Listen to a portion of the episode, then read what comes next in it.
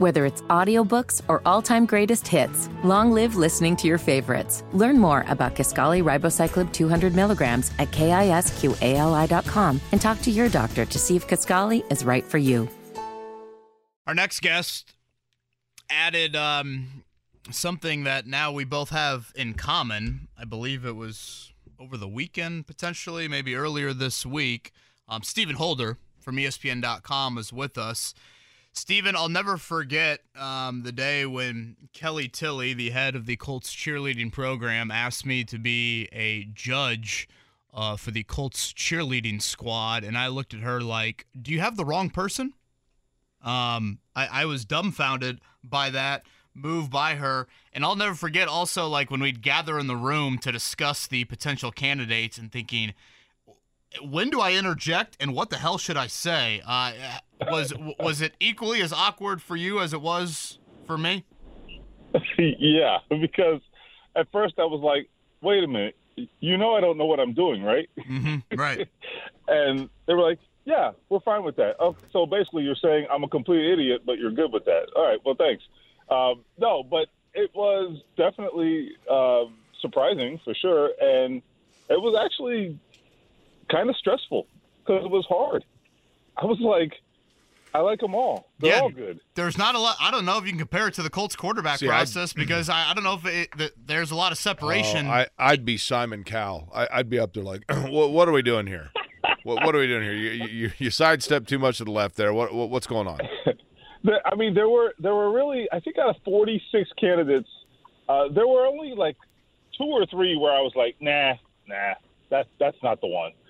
And the rest, I was kind of like, yeah, I could see it, totally. And then there were uh, a handful where I was like, oh yeah, she's off the charts. She's good. And, you know, so that's basically what I what I ended up with was which was all right. Ninety percent of you are good in my book, so but they can't all make it, so it's tough. And it's also like a huge deal. I mean, uh, maybe I'm stating it the is. obvious there, but like obviously, you imagine, you know, your whole life is spent doing some sort of whatever cheerleading, dance, however you want to call it, and you're trying to make an NFL team. Um, yep. Boy, the, the the emotions. I was like, gosh, this is way too much responsibility for me. I need to go home and and you know think about myself after this. no, I, I think that's something that that a lot of people don't necessarily uh, appreciate is the fact that it is a big deal for these young women, and you know, I, I think not just that it's a big deal, but also the fact that you know, some of them, the sacrifices they are making or willing to make, you know, if they make the team. So I, there was one young woman who uh, was going to drive in for, from Chicago to, uh, to to perform, and I'm like, you're going to do this every week?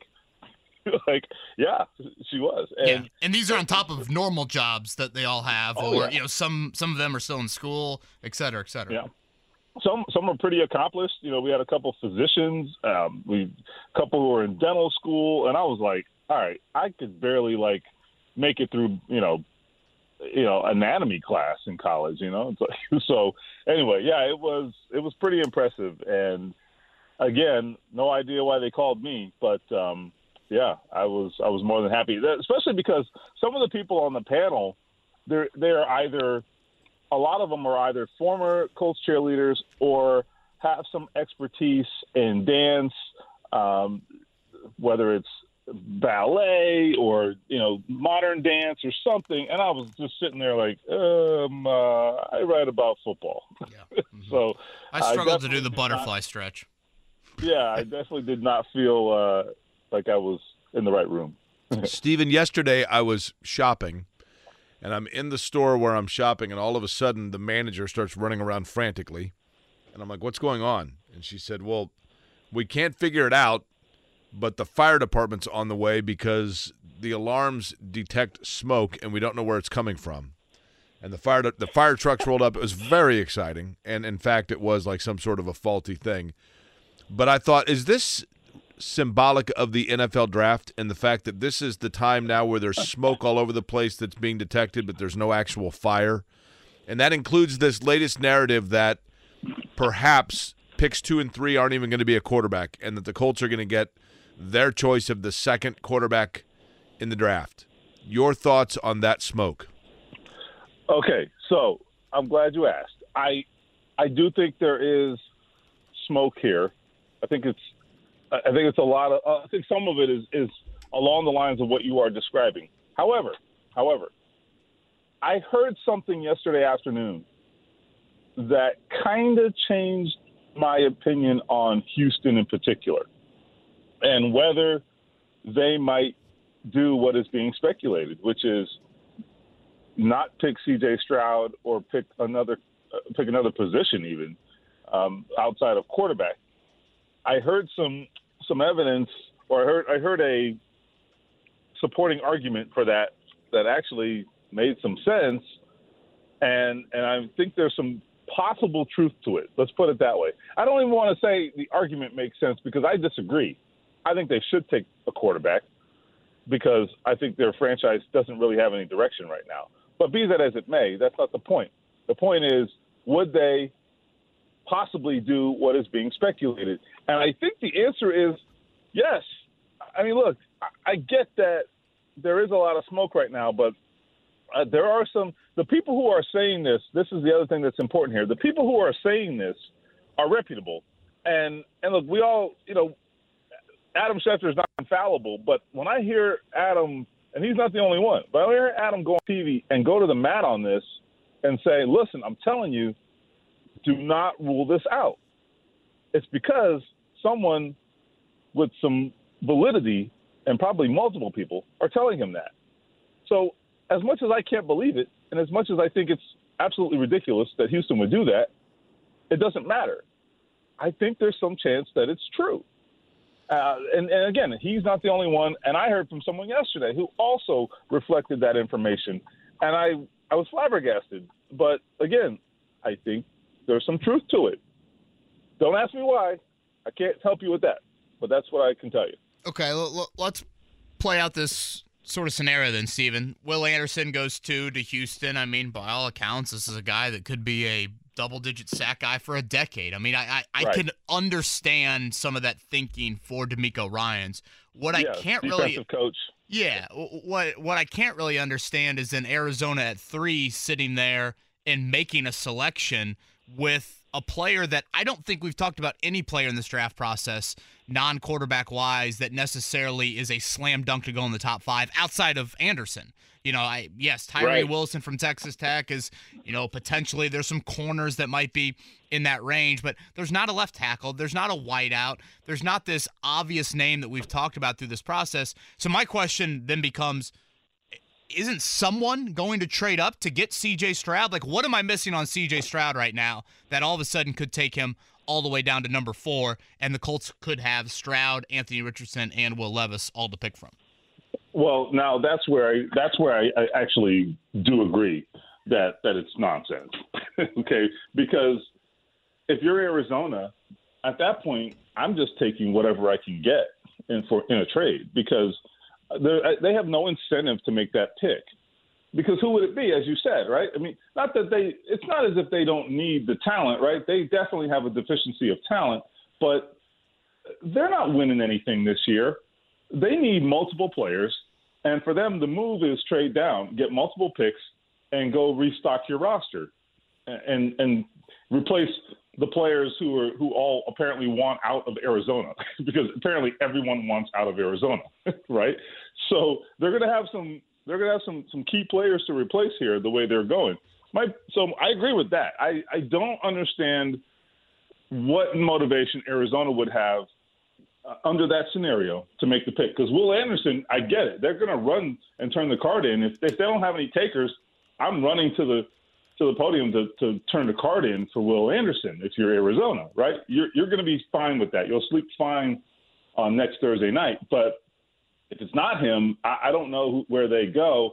Uh, then I, it does feel like you're kind of settling because I think the the drop off does seem somewhat significant after that in terms of the non quarterbacks, right? Unless you unless you're just okay with Jalen Carter, and I can't say where things stand with him. There's just so much uh, to that situation. So it's it's interesting. I do think the, the Arizona the Arizona scenario gets really interesting there if if CJ Stroud does not go to Houston. Again, Stephen Holder, ESPN.com with us here on the Payless Liquors Hotline. Let's focus on Stroud here. Um, you know, by all accounts, the most accurate quarterback in this draft. We saw what he did against Georgia in the national semifinal. Um, where is the nitpicking that's starting to build here? Is it that it was too easy for him at Ohio State? Too much of a talent advantage he had on a routine basis? Are there questions about his coachability? Have you heard anything on the Stroud front that could all of a sudden kind of remove him from the 1A, 1B sort of thought process we've had all along with Bryce Young? The, the only thing the only thing that's been kind of speculated that I that, that maybe there's some validity to that I know is I, I think people are asking maybe about coachability. Now I don't know anything about it personally, right? So I'm not going to speculate. I, I do not know that, but uh, that is if that is a question, okay? If if that is a question, then that is a question you really have to vet when it comes to your quarterback for obvious reasons, right? So I just can't speak to it personally because I don't have that information and I don't have that intel. But but if that's an issue, then I, I somewhat get it. But I would say this when it comes to the fit from a football perspective, now let's just play this out as you said. If he were to get to number four, right? And I have no idea whether that's going to happen. I think it's a little bit far fetched, but but not out of the question. If he gets to number four, I love the fit for the Colts. And I, I know that's kind of obvious. People know that he's really talented, but I mean specifically for the Colts, he gives you, you know, we talk about Anthony Richardson's downfield ability, but but you get that to some degree with C.J. Stroud, and you also get the the intermediate and uh, short range accuracy as well. Uh, he, you know, I think his his pocket presence, I guess, at times could be better and and he certainly isn't the athlete that some of these other guys are. He's probably of the four, probably the, the least impressive athlete. And so so that's something you'd have to you'd have to get your head around that if you're the Colts, and, and you'd have to determine how important that is to you. But in terms of uh, being the, the kind of quarterback that Shane Steichen wants, he wants to be he wants to have an aggressive downfield up tempo attack. I mean, you can get that with C.J. Stroud. You know, I was thinking about this, Stephen. Stephen Holder's our guest. He's on the Payless Liquors hotline. You can read his work, of course, at ESPN.com, covering the Colts in the NFL. I've also heard, Stephen, we played some audio yesterday, I believe, from Michael Lombardi talking about question marks of C.J. Stroud's coachability. I know nothing of that. I'm not at practices at Ohio State or wherever it may be. Right. But I got to thinking about this, Stephen if there are league wide question marks about the coachability of CJ Stroud, then theoretically that means that critique would be coming from inquiry from his coaches. The only person that would be able to speak to the coachability of CJ Stroud would be people who have been assigned the responsibility of coaching him, right? That's a fair assessment. Yeah. So so if I am and I'm not saying this to pick on Ohio State, but how uncoachable must a guy be to have that narrative floating about him because it's in the best interest of Ohio State to speak him up. Because right. if I'm a kid that's coming out right now that's a big time recruit and I'm looking at where to go and I'm going, wait a minute, here's a guy that's leaving Ohio State and his coaches are actually hurting his NFL value by speaking about him. I don't want to go play for that that group. So where would it be coming from? I think your guess is pretty reasonable. Let's put it that way, right? I mean, neither of us have have had that conversation, so I can't speak to it personally, and I know that you are not speaking to it personally, but it has to emanate from somewhere, okay? Because wouldn't and, it be in Ohio State's best interest to have him go as high as possible? Yes, I agree with that. Yes, uh, there, there also, and this is getting into real speculative territory, right? But there, there also is the idea that these, these coaches also want to have credibility with NFL teams. You know, they have lots of other prospects, and they will have prospects every year. Um, they also have relationships. Some of these coaches want to work in the NFL at some point, right? So there's there's all little tentacles to this this idea and some of these notions that that we can at least consider. But I agree on the whole, right? It doesn't it doesn't make sense necessarily. You know, at a glance, I get it, but if you drill down a little bit, you could see some some ways where there there might be some there might be some methods of or, or motivations. Put it that way. There might be some motivations um, where people might be more honest. So you know, we'll see. Stephen, last one from me. Um, how much do you think this draft should be about? You support the quarterback at all costs, like second, third round, fourth round. I mean, if you look at Andrew Luck uh, after that draft, it's w- well documented. You know all the offensive picks they made. I mean, hell, even if you go back to the Peyton Manning draft, um, there were a lot of o- offensive picks made right after the selection of Manning. You know, if you look purely at the Colts roster, corner is a massive need. But how much do you juggle? Yes, you really need a cornerback, and a cornerback is a premium position, but you also need to go all in on fully supporting your your young QB. No, I actually I actually like that idea of really doubling down on this QB I, I, think you can get that corner next year if you if you end up having to do that, right? I mean, are, are, the Colts are the Colts winning the Super Bowl this year? Hell no, right? So so this should be about the quarterback because you want to know in a couple years, you want to know what you have. And the only way you're truly going to know that is if you do right by this quarterback. That is what I believe. And and it's interesting. You mentioned the 2012 draft it's something that we don't give enough credit for to Ryan Grigson. He figured that out, and to his credit, he actually went all in on Andrew Luck. He bet on Andrew Luck in that draft. Now, Andrew Luck versus RG3, I will always say, was a Jim Irsay decision. Ultimately, ultimately, right? Doesn't mean everybody else wasn't on board. But even if you take that decision out of Ryan Grigson's hands, they still went and got T.Y. Hilton and the tight ends, and, and they did a great job of betting on the quarterback and and going all in and doubling down on his talents. Maybe they're not getting Andrew Luck in this particular draft. I don't know, but but whoever they get, they need to maximize the opportunity and potential for that player to succeed, and that is how you do it. And frankly, this team under Chris Ballard has not done right by the quarterback in many instances, I feel. Last year being the latest example. Yeah, I would agree. So, yeah, it's time for that to change. That is, I think, that has been Chris Ballard's, I think, biggest blind spot is is thinking that the quarterback, or almost almost operating like the quarterback, um, functions in a vacuum and, and, that it's not all interwoven, right? It is. It's completely interwoven, and they're dependent on one another. You can't you can't skate by at right guard and think there's no impact on the quarterback. Just for an example. Stephen, this draft, the Colts have how many picks? Um, I, I believe it's I believe it's seven. Is it seven, Kevin? I can't yeah, remember. Three in round yeah. five, none in six, two and seven. So maybe nine, eight. Oh, that's right. That. I forgot about that. Yes, okay, right. So the question that I have for you, Stephen Holder, would be this: We know theoretically, and unless something seismic happens, that with their first pick, they're going to go quarterback. How deep into the draft then do you believe you get to where they shift from like need and strictly mm-hmm. into the best player available at that spot? Or do they have critical needs that are going to run for them all the way through the draft? Yeah, well, I, I think we can go back to their history. I think Chris Ballard's history in this area, it's a good question. And I think if you look at what, how he has operated, I think the answer is relatively clear.